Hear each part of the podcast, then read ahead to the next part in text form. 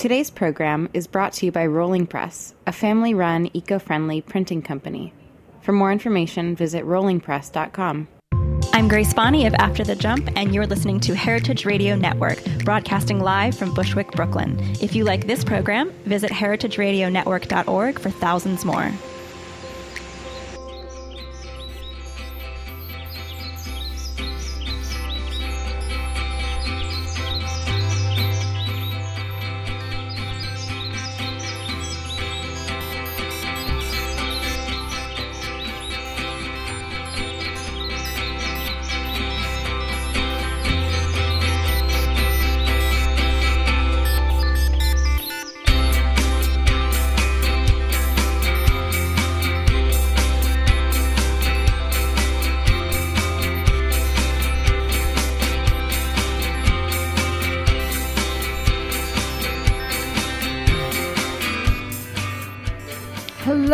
And welcome to We Dig Plants on Heritage Radio Network.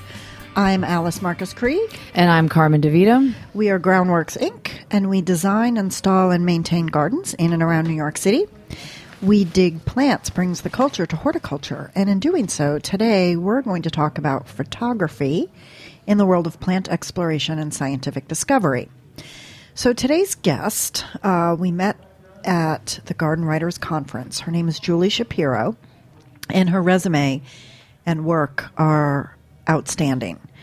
Julie is our guest, and she has the best, best job in the world, I think. When I was putting the show together, I just wanted to be Julie. I just wanted to quit my life and spend my time as Julie does. Um, but before we get talking about what she does, Let's contextualize today's show with a bit of nerdy history and our horticultural honoree of the week. Thank you, Jack. So this week, uh, as we were posting about, um, is another Harvard uh, person. Julie works at Harvard University. Um, our honoree is plant explorer Frank N. Meyer.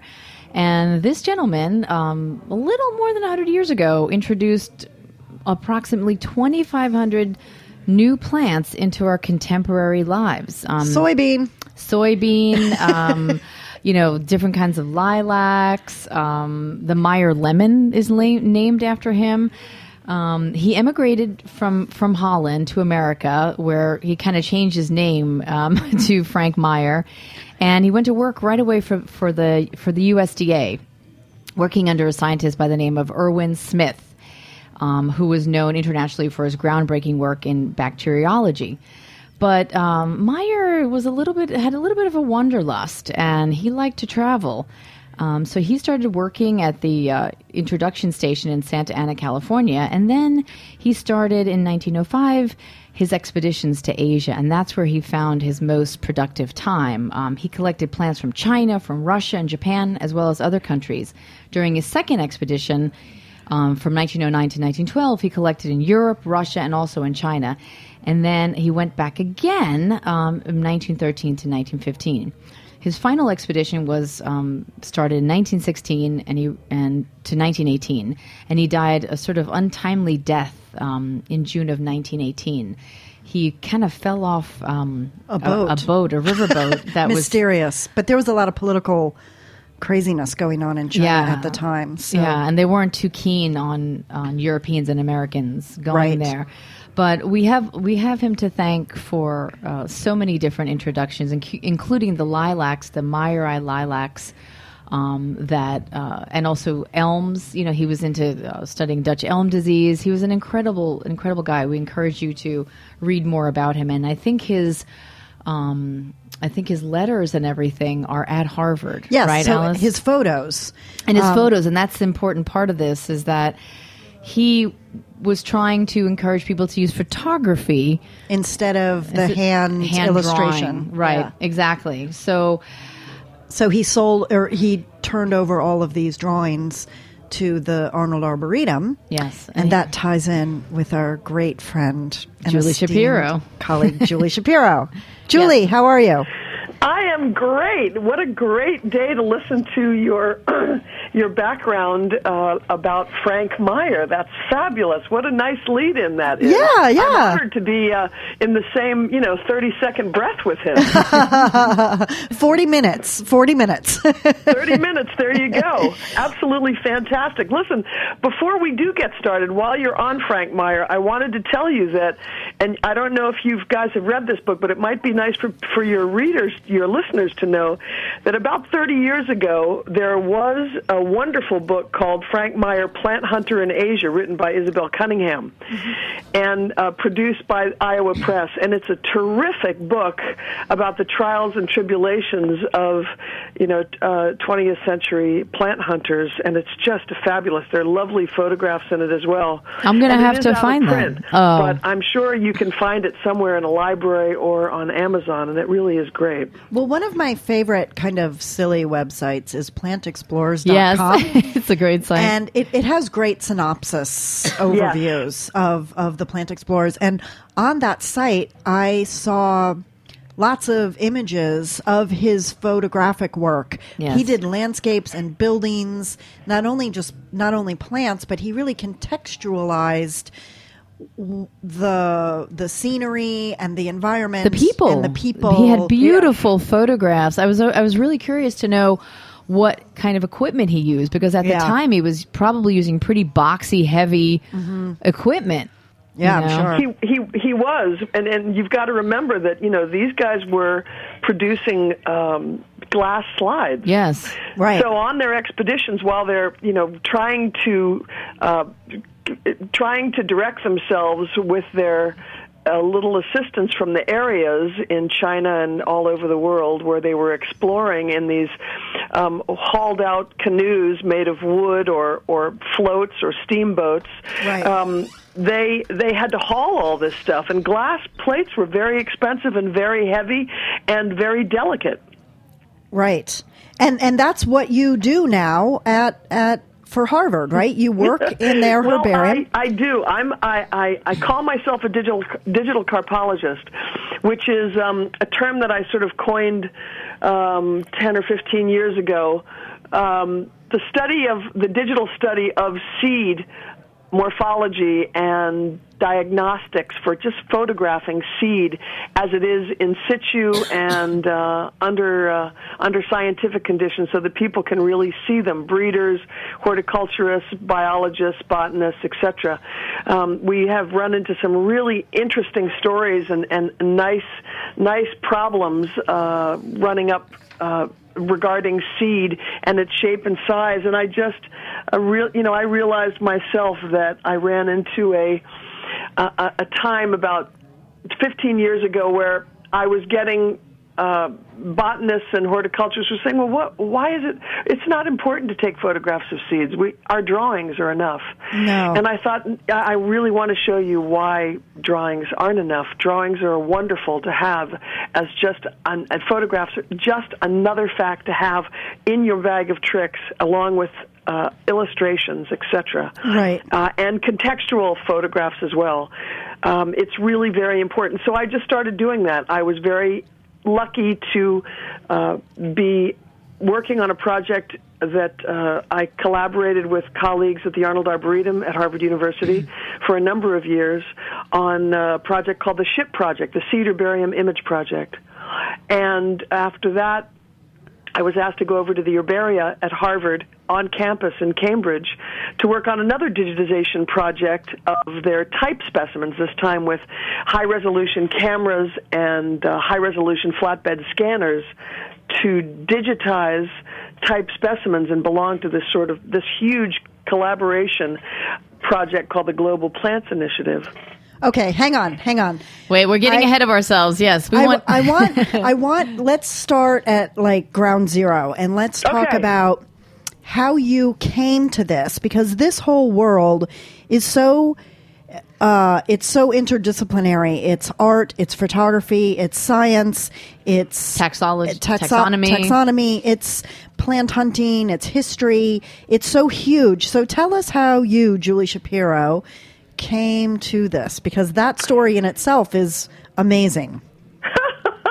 Well, uh, I I I started by as a young kid. Um, I was I I got some plants, moved some plants from the woods of my grandfather's house into a wildflower garden, and my mom let me have this little garden. I, if I went back, it was probably and to look at it now, it was would probably be about three feet square. But when when I was a child, it it it, it feel, felt like it was a whole field of um, plants under this pink dogwood tree that I was allowed to grow there, and it was all my job to tend to them. Uh-huh. And these were all native plants at the time. And this was I in probably California. Had 20 or 30 plants there that I drew, um, divided, uh, lo- uh, gave to friends, et cetera, et cetera, as a little kid. Right. Um, but I've always been into plants. Uh, my grandfather and my mom just had an affinity for plants.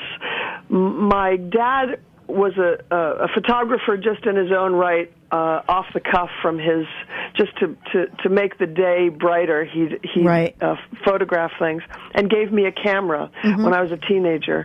And then I started taking photographs of everything, but including m- mostly non-people, mostly plant material and Hmm. buildings and things. Mm-hmm. And um, so that's how that happened. I um, I never really went into it when I went to school. In high school, I used to do work with hydroponics because I thought it was so cool. I thought, how could you grow plants with no soil? Right. So I headed up a project and studied everything I could about it, and they made me the head of the greenhouse there. So I did a hydroponic um, study, and then. Uh, what happened after that? I I left the plant world. I minored in it in college, but went into entertainment and uh, and and art and theater, and became a an actor's agent in New York and Los Angeles. And the Lower East Side, right? The Lower East Side of New York. And and then um, became a, a musician for about 30 years, doing uh, voiceovers and uh, session work and vocal work uh, and guitar playing in the 19 late 70s, 80s, and 90s, I guess. And never really went back into plants until I uh, attended a garden club lecture that I was dragged to by a friend. And I was sitting in the front row and saw this color combination and plant combinations that I'd never seen before. And I was just balled over. And I was so in a trance by all of this that I um, got up at the end and busted my way through the front because everyone wanted to talk to this plant designer. And I said, you know, listen, if you ever need anyone to help you, I would be more than willing to do that because at the time my husband had a pretty okay job, and I we could do it on one salary. This was in the nineteen um, late eighties, early 90s And she looked at me and she said, "Oh, as a matter of fact, I just lost my assistant last week, so if you can start on Tuesday, that would be great." Great. So I did so, and I worked with her for a number of years. She used to grow a lot of things from seed. So that is sort of where it was concentrated with me as far as growing plants from seed. And because of that, I started paying attention to what the seed looked like, and I was absolutely flabbergasted with the shape, size, color, um, design of them. Yes. Yeah. Yeah, when you showed photos, Julie, at the conference in, in Pittsburgh, first of all, Hmm. your your talk, your lecture was hands down my absolute favorite. You Yeah. know, most No, interesting. Your story, enlightening. Everything Yeah, was and and your story was was so interesting. That's why we wanted to have you on. And when you showed those photos of the seeds. I mean, you know, I've been looking at seeds all my life, and I just saw them in a different way. Mm-hmm. You know, just the detail, the beauty of them, and and as you were saying, the design. Because Alice and I design on the macro level, Mm-hmm. you know, Yeah. Mhm. and to see design at that very small level At the very and- fundamental level. yeah, You know. was was inspiring. Yeah. You know? Well, can you imagine? Just take for instance, there's a seed called Bararia. It's um, it grows in hot climates. So just picture this. It looks sort of like um, it looks sort of like a bo- like a long conga drum, except it has ridges inside it. Along the outside. So it sort of looks like the back of an amplifier, and it's used that same way scientifically, where the back of amps have those metal fins on the back mm-hmm. that dissipate heat so that it, they don't overheat. The seed is this seed is constructed the same darn way. I uh, hope that's not a swear word. Um, and the fins go in and out of this all the way around the seed so that when it's dropped on 127 degree soil, it does not desiccate until the rains come, which give it about maybe an eighth of an inch of rain, and that's all it needs. And it's done, and it's wonderful. And the embryo is saved. So, I mean, that kind of construction, not only is it beautiful, Right. but it is so important to the life of that seed. It's form follows function. Exactly. Yeah, and that's I mean that's the you know that's the best of art like and Mm-hmm. science together and that's why I want your job. I want to I want to be your assistant, Julie, because Well, it got it gets so bad that um, I get uh, I get emails and photographs from all over my colleagues and people that I don't even know from different parts of the world saying, "What is this? What is Right. this? I just found this. What do you think this is? Right. Do you know what this kind of seed is? What do I do with this seed?" Mm-hmm. So it's really a compliment and an honor. And many times I have absolutely no clue, uh, but it makes me research, and I love. I'm a, I'm a research hound. Yeah. Um, Yeah, yeah. I love doing this. And I also like growing these things from seed, too. So I do a lot of horticulture work in growing the same things I photograph. Number one, because if they're really rare, if I get um, a colleague who sends me five seeds and says, "See, photograph these, but see what you can do with this," because we don't have a recipe on how to germinate these. So I do little tests, freezing, thawing, outside, inside, cutting them, not cutting them. So it's really very exciting. So I set up a lab in my house. So I have a digital laboratory in my house for photographing seeds and uh, a growing space um, that probably my husband was very angry that I took it away because it probably could have been a nice room, but it's not. It's a nice room now. but but um, that's so that's the kind of I sort of extended myself a little bit to not just photograph seeds and study their diagnostically, but also to grow them on and to really become a part of whole uh, whole genera of, of seeds, uh, of plants. For instance, at the Arnold Arboretum, we've got uh, what's called the NAPCC collections, our North American Plant Collections Consortium collections, where different arboreta around the United States have collections that they maintain. We have a number of collections of different genera. We have Stewartia collection, of course, our famous lilac collection, which everyone knows about on Lilac Sunday on Mother's Day every year, um, and uh, some other collections that are very valuable, Caryas, the hickories. So I and and the maples. It's, that's our one of our biggest collections that we maintain. So in taking photographs of maple fruit of every single one of our taxa. I got to know the form, the function, looking at them, so that when you're walking in the woods and you're looking down on snow and you see these like beech seeds has hooves that have shifted off and you're walking right by them you can look down onto the snow and say i know what kind of a beech that is Yeah. because because you've got your diagnostics it's just really wonderful So, Yeah. Um, along with having nightmares of maple seeds through my head, I, um, I, I really adored. I, I love looking at them, and I love knowing what they are, and knowing how they grow. I was astounded at the diversity of Mm-hmm. the shapes, sizes, you know, the detail. The differences Yeah. were, were amazing because that's a that's kind of like the most iconic seed you can think of. Tree seed, you know, it's what you peel and stick on your nose As- in, in the Yeah, as every- a kid. Exactly, You know, little rhinoceros. Exactly, yeah, that's the we, one. we all Yeah. did that. You Yeah, know? yeah. And and most kids don't even think about it as as a seed. no, it's you know? just a thing to kick around on the on the sidewalk. And there, and now as gardeners, we think of the oh my god, you know when when I have when to rake these up. Oh, I- and- and how they're many- going to go to seed, and now I'm going to be weeding them forever. Oh, we weed Yes, maple yes, yes, seedlings. of course, they of do course. Well, germinate very you know, there's- easily. There's we we found some really rare maple seed, and we had some really neat stories happen with some of them that were really interesting. Some of them, there's a certain type of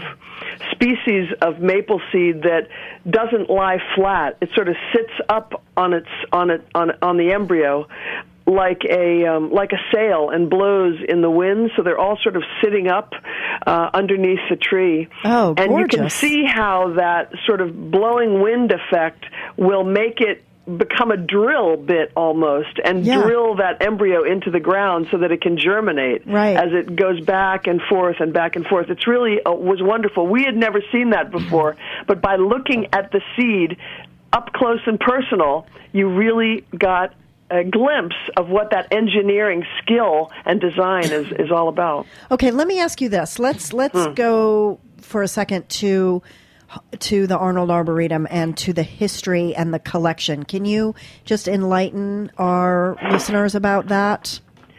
Yeah, the uh, the Arnold was started. Um, it was a it was a um, an institute uh, along with uh, it belongs to Harvard uh, the Harvard University. Um, our first director was Sargent, uh, very important gentleman in his own right, and sent out uh, collections, uh, collection plant hunters. Our first, very f- most famous one was sent by Veitch. Sargent sent him out. Uh, Ernest Wilson, Ernest China Wilson, out Right. in the early 1900s to collect plants for the arboretum in China, and he made a number of wonderful expeditions. Um, that's where the the beautiful sequoia was discovered, um, and the Davidia, and many other many other wonderful plants. He also Sargent worked with a number of people, uh, uh, as well as um, Frank Meyer, um, and uh, we then have wonderful collections. The George Wa- Russell Shaw was part of the Arnold Arboretum. It's one of the greatest arboreta in the United States and one of the oldest. And that's what I was going Um, to say. It's one of the oldest collection Yeah. houses. Um, yeah, Yeah, and I mean this this really predates any sort of government program in horticulture, right? Yes. This is, I mean, this is this is like, you know, on par with Kew, right? Yes. Yeah, Yes, and those are that we we do a lot of work with our colleagues Uh-huh. uh, in at Kew in Edinburgh and Kew in uh, in London as well. right. And they got a much uh, longer start. You know, they Yeah. had a couple of centuries head start. So we're not doing too badly, Julie, considering. Right? You're absolutely right. You're absolutely You right. know, we when we when we decide as Americans to go do something, we I mean Yeah. to send Meyer out there to come back with thousands of new Right. kinds of plants, you know. And I love that the USDA was funding him. Uh-huh. Do you know? I mean, I don't know if the USDA is doing any of that anymore, and we're only talking about about 100 years ago, a little bit over 100 years ago that the USDA felt it was important enough, and I say this because we're on a radio station that's all about food. Uh-huh. You know? Yes. They felt it was important enough to pay for somebody to go for multiple years yes. to go collect food you know not not just ornamental crops of course that's important too but food crops Right. to see what else well, how know? do how else are we going to stabilize the prairie? Come, know? come the dust Bowl, Exactly. you know? Exactly. I mean, you were talking about soybeans. I mean, Meyer was was one of the ones who brought back soybeans. Right, right, Um, and grasses Right. to stabilize soil. right. Um, Right. it, it, it's just it, it, it is wonderful. It's it's interesting. I attended a lecture years ago at the Arnold by one of our colleagues there who had been documenting collection trips over a hundred years and how they dipped and it was a sort of he he graphed it out for us. It was Oh. really interesting. I'd like to- when you I'd like to hear compared that the sort of thrusts of of certain directors of the Arnold Arboretum or thrusts of what was going on in the world. yeah Um, Yeah. and and how it sort of ebbed and flowed. Very very interesting. Right. Yeah. Who did that lecture? I'd love to look that up. I you don't remember? remember, but I could get that information for you. I'm writing it down right now so I do not forget. Yeah. I mean, and and so what you're are you cataloging? So you are digitizing the existing seeds that are in the collection, and then Yes. you're also doing new work, new Yes. things that are found. Yes. That's what's amazing is that you are bridging two worlds. It's it's you have the best job again. well, it is it, it is wonderful, and I'll never. I mean, it's there's there's always job security in this because there's always new seed, and we're coming up with all sorts of interesting things that happen to seed that we need to try and document. The one thing that I is a goal of mine within the next five years, and I'm afraid I don't have that science under my belt. That technology is working with scanning electron microscopes, which will be the next, which will be the next, uh, my next sort of research haunt um, of of getting that that technology under my belt uh-huh. because that is that you really get down to the nitty gritty as i say component level to these seeds i can only get so close you know i get to um i get to centimeters and millimeters. You know, the, a mm-hmm. centimeter being the thickness of a dime, and a millimeter sort of the about the width of a straight pin. So we're getting pretty small with the work that I do. But with scanning electron microscopes, you really, really can see what's going on. Yeah. Um, I've seen lovely work by scientists who are working with Lamiaceae, with uh, mints and things in the mint family, which is a huge, amazing family. Most of our herbs come from that family, and they show the surface of the leaf and you see the little trichome hairs, but in between that you see these beautiful, clear, sort of clear paperweight bubbles, and those are the oils of a mint leaf. Oh, Oh, I'd and love to see that. That's the gorgeous. coolest thing, and all I can think of is oh, I want to learn how to do that. Yeah. so here I That's am. That's great. This is, that's my next goal. Well, hang on, Julie. We have to take a break. Um, hang on. You're listening to We Dig Plants on Heritage Radio Network.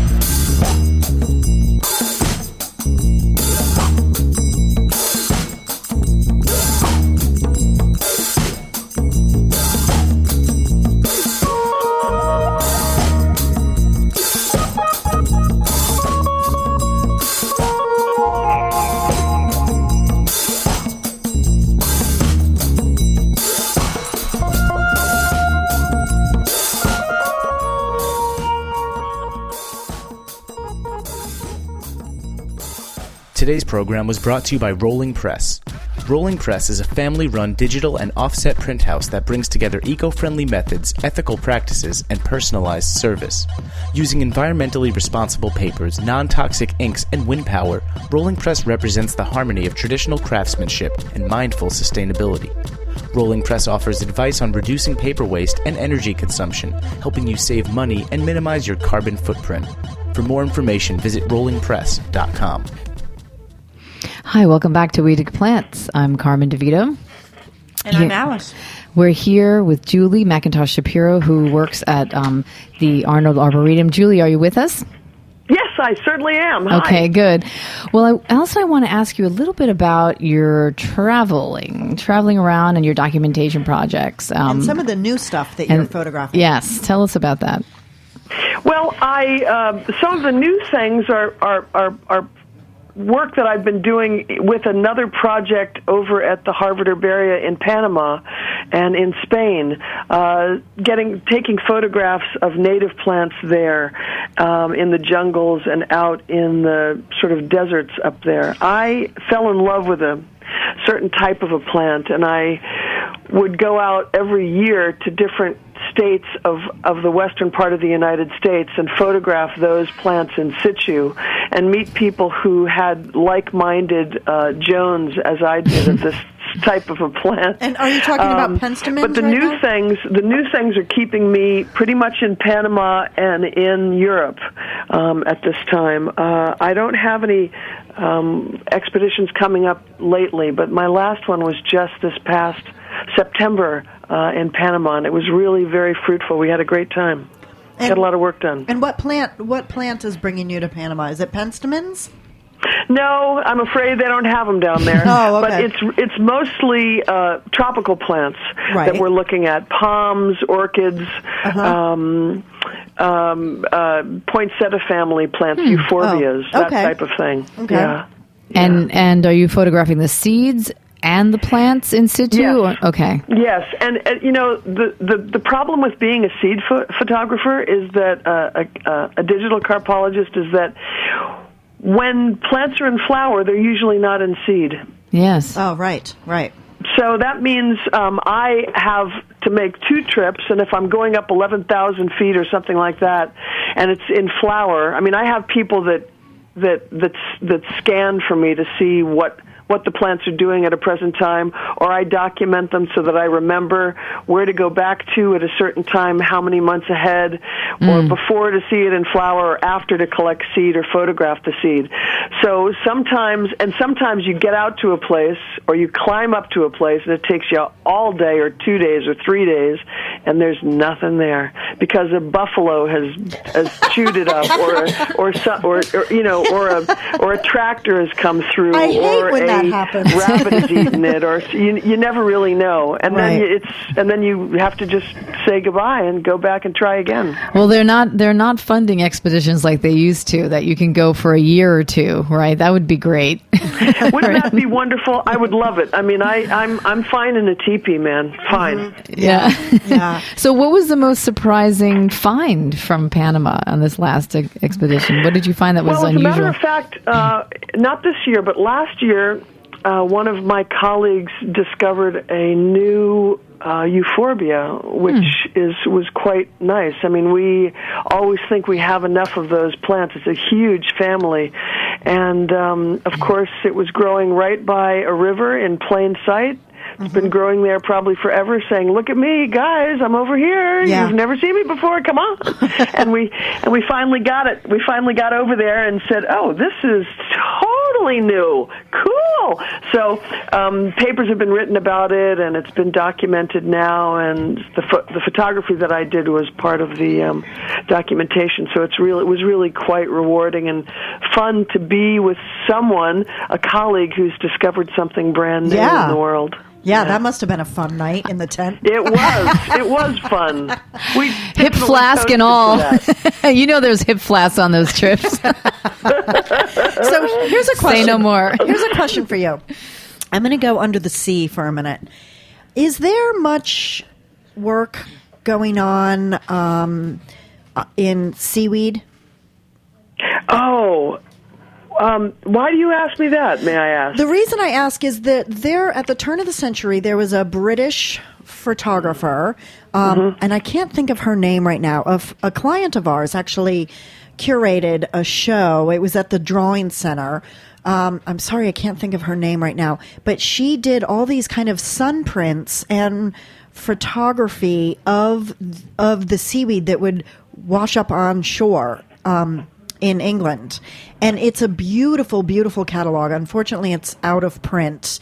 Um, but I, so I just wondered if Harvard, being Harvard, had any any of this collection. Like, do, you know, I don't know. That's uh, you know, it's funny that you said seaweed because one of my one of my projects in my little bag of tricks is to document the seed of seaweed. ah, Since most people don't know what it looks like. Now, a lot of seaweed is not uh, doesn't doesn't produce seed, of course, but there are seaweeds that produce seed, and those are the things that I want to document. It's funny that you should mention seaweed because that really is a that's a very cool project. But um, amongst the the uh, the collections that we've got now, where I'm working presently at the uh, herbaria in Cambridge, are uh, cryptogamic collections, and and that falls under seaweed. We have a lot of pressed seaweed that's been pressed for hundreds of years Yeah. on sheets of paper and documented. But I don't know about this one, and I have a feeling that you know there are not a lot of there are not a lot of seaweed researchers. no. And the thing is, I I, I think about it a lot because, of course, there's a lot of um, animal studies, you know. Um, Yep. And and I- and I have a two and a half year old, so I'm like embedded in National Geographic shark videos. But um, but there's a lot of research in the ocean that we need to, you know, that could be very life saving to us as humans. Absolutely, And- absolutely. I mean, I'm in Massachusetts here. I'm right near um, Yeah, WHOI, you know, the the Oceanographic Institute. Yes, So, Uh-huh. yeah. um, I, pairing with those guys doing a, a project on seaweed seeds would be really quite lovely and wonderful. Well, if you need an assistant, yeah. There, there you go. There you go. there. I've just see. I've handed you a project. Now we just got to get the funding for it. yep, yep.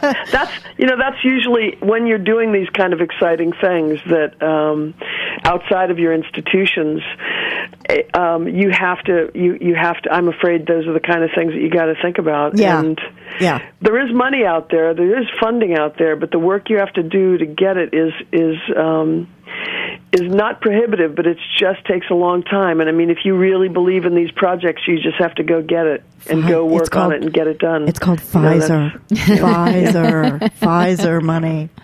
Yeah, yeah. So here's a here's um, another question. Carmen and I, a year ago this month, Mm-hmm. we went to Kew.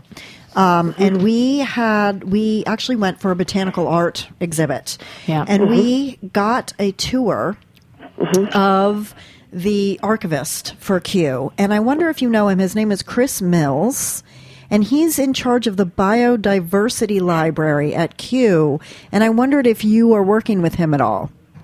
I'm not, but Chris works. I know his name. Chris works for the Biodiversity Heritage Library. Yeah. um, and and that is, is isn't that what it is? Yes. the, the Yes. BHL. Yeah, BHL. Mhm. Yeah, it's um, the director of our botany library, Judith Warnement, is also part of BHL, one of the founding members of BHL, Uh-huh. and they all those guys work together. As a matter of fact, they just published a book that I brought down to my friend in D.C. this past weekend that I'm published in. Um, I shot some of the photography for the book. It's a curation book that that Kew put out, published. That each chapter was written by a colleague Uh-huh. uh, t- uh, regarding curation, Oh. and um, Chris was involved in that definitely. But we don't we we haven't come into contact the the two of us mostly. I, we just know each other's names. Right, right, right. So tell me what what are you working on right at the minute? Like tomorrow, what are you going to do tomorrow? What's your day like tomorrow? Tomorrow is uh, going in after a little bit of a break and working on uh, photographing plant specimens and mounting specimens from uh, collections from the ni- 1930s and 1940s.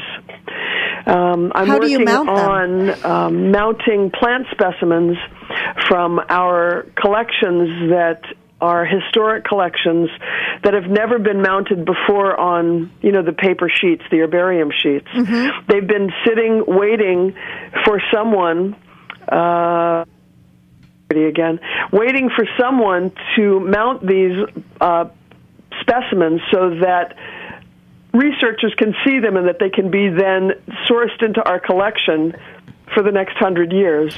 So Um, tell me about the mounting process. What how does that what is the paper vellum? Like what is it?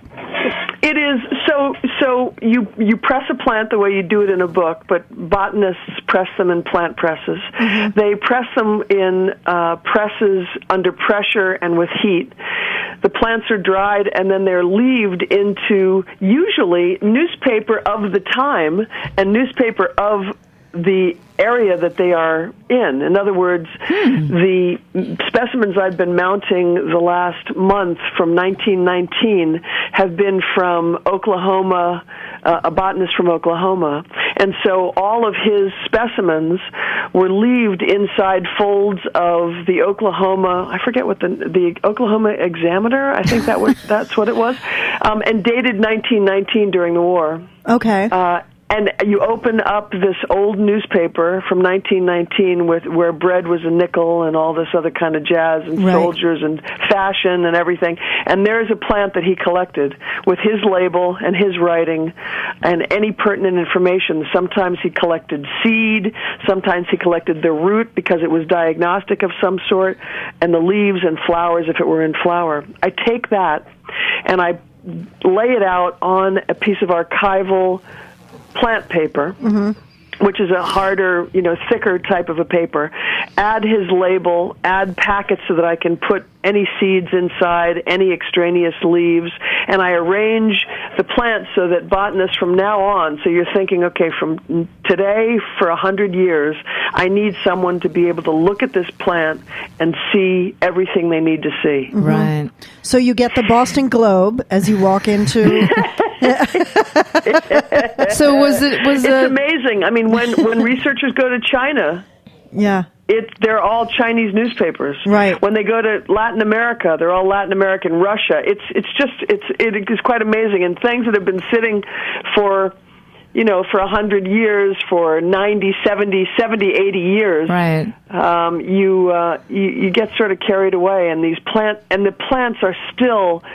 Some of these campanula that are blue are still blue from 1919. I was going to ask you about that, Julie. I mean, how was was newspaper used because of its economy and just being available? I mean, they weren't th- were, they weren't thinking about acidity levels and archival. You know, they just needed something to to sort of put in between, right? They weren't Yeah, thinking long term. Yeah, and and a lot of times, I mean, the the glues and the adhesives and the kind of preparation they would put on paper were really lethal back in the day. I Yeah. mean, they used all sorts of lethal chemicals to dry out plants, and the glues were not lethal, but the glues were made of, you know, the, the lac bug. They were sort of shellacky. Yeah. And after a number of years of sitting flat uh, with poundage on top of them of other plant specimens, they would sort of crack off, or the leaves would crack, and the shellac would stay. So I do a lot of um, I do a lot of repair work for some of these old historic collections.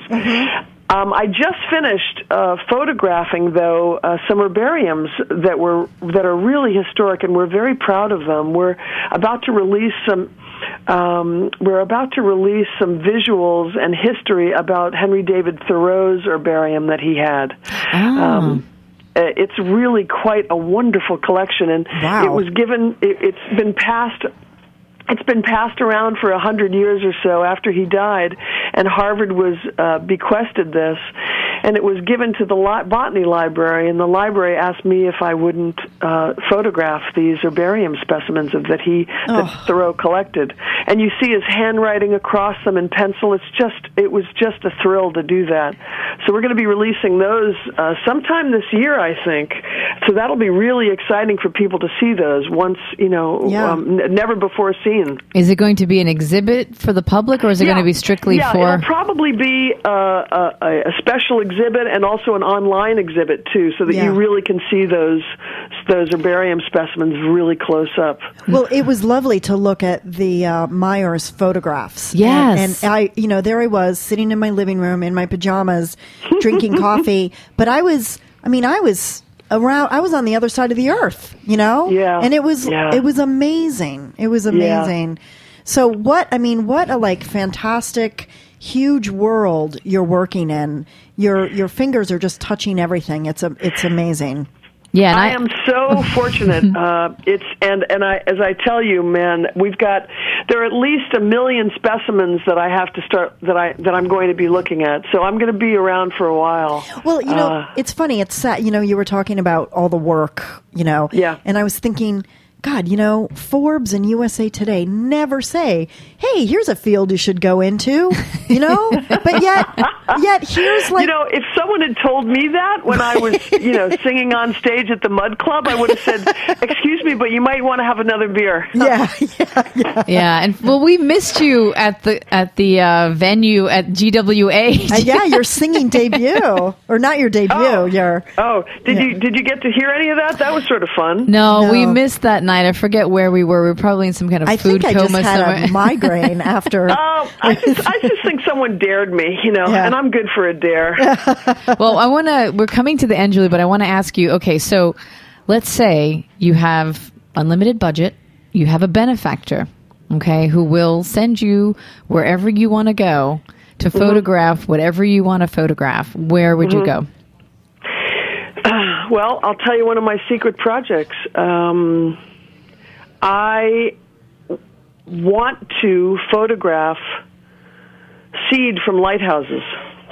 Wow. Oh, And that's all I'm going to tell you because I want my benefactor to call me at home. that's okay. Here's here's one more. Here's one more like ridiculous question. Um, in the food world, everybody always asks the chefs. It's like the big, the big question. For your last meal, if you were in prison, what would you eat? If you on your coffin, what plant do you want on your coffin? Good one. Good one. Oh, that is a good one. Let's see. And I'm assuming dried, Julie, right? Pressed. Dried? Okay. okay. No, okay. no, whatever. Oh, live. Yeah, live live. too. Sort of more Tisha Okay. Addamsy, wouldn't it? But that's okay. I can deal with that. Since my birthday is Halloween, wh- wh- Oh. whatever. Oh, that's fun. Um, let's see. What would it be? It would be a. Um, wow. Yeah. Um, you know, I, I, I start thinking of the the largest uh, those those those navy blue and cream um, um, birds of paradise. Ah. I They're thought you were, like I a thought you were foot going to long, and they're like they're like they're like metal flake navy blue and cream. Yes. Oh. and they're huge. yeah. And they grow on on plants that are maybe I don't know 20, 16, 18 feet tall. Yeah, you could lay one of those down. That's That'd be cool. awesome. See, I thought you were going to say penstemon.